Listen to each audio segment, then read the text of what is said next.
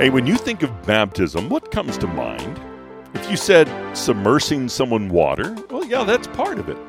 Many churches have different approaches to baptism, but the ultimate purpose of baptism is to outwardly express an inward change. Let's talk about that today on Lifted Up. Hi, friends. Welcome back to the daily podcast Lifted Up.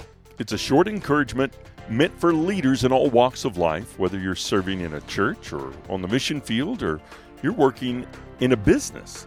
We're all leading somewhere. I'm Pastor Rick Melican, and I'm glad you've joined today. We're talking about the foundations of our Christian walk. So, today, what's baptism and why does it matter?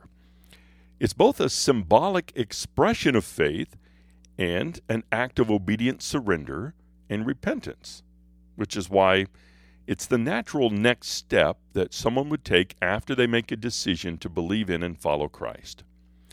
The public act allows us to identify with Christ's death and resurrection. We're openly expressing that we have repented from the way we used to live. That word repent is it's kind of a military term in the original language. It, it means to do an about face. If you've ever served, you know what that is. And then we celebrate this new eternal life that we have because of Jesus' sacrifice. But even before Jesus came to the earth, Emmanuel, God symbolizes his ability to redeem people and make them new by having them pass through water. There's instances throughout Scripture. You remember um, when the Israelites crossed the Red Sea, uh, or when they crossed the Jordan River when they were being led by Joshua. It occurs to Naaman, the leprous commander in 2 Kings, who was healed once he dips in the Jordan River seven times. These are just a few examples.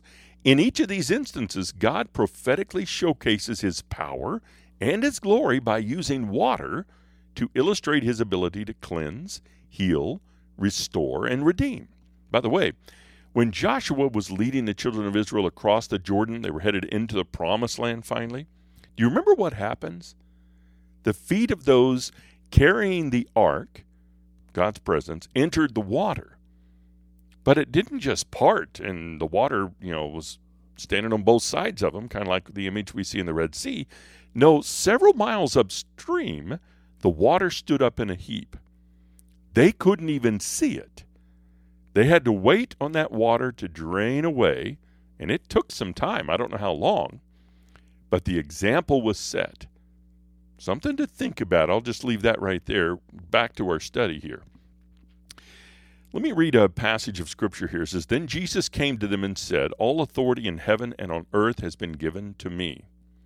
Therefore, go and make disciples of all nations, baptizing them in the name of the Father and the Son and of the Holy Spirit, and teaching them to obey everything I have commanded you. And surely I am with you always to the very end of the age. Yes, you probably recognize that as the Great Commission found in Matthew 28. When Jesus comes, he publicly confirms his commitment to God through baptism.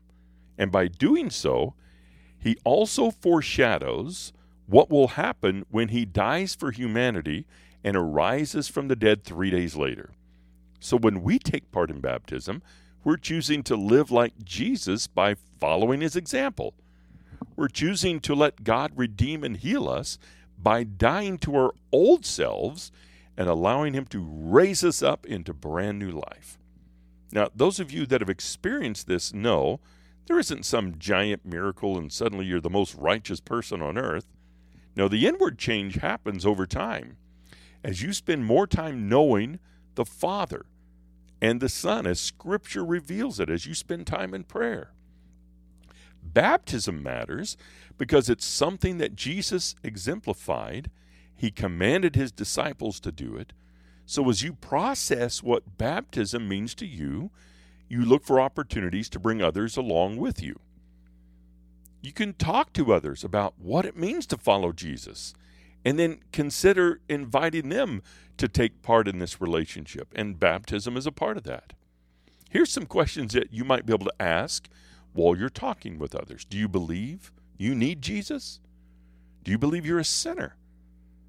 What does believing in Jesus mean to you? And Do you believe Jesus died for you and then rose again so that sin wouldn't separate you from God? How have you asked God to forgive you of your past mistakes? And then maybe you follow up with a really powerful question Have you invited Jesus into your life?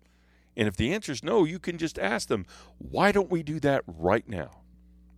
So I would encourage you, as a follower of Jesus, engage with someone today and share each other's life transformation stories. And if they don't know him, invite them along.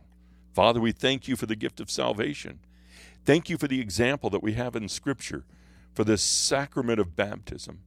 We know it's not the water that saves us, it's putting our trust in Jesus as Lord and Savior because He paid the ultimate price to remove the death sentence of sin. Help us to guide others to this saving grace. In Jesus' name, amen. Hey, thanks for joining me on Lifted Up, and remember to hit the like and subscribe buttons. Sometimes life's going to give you more than you can stand remember to kneel. God bless my friends. I'll talk to you next time on Lifted Up.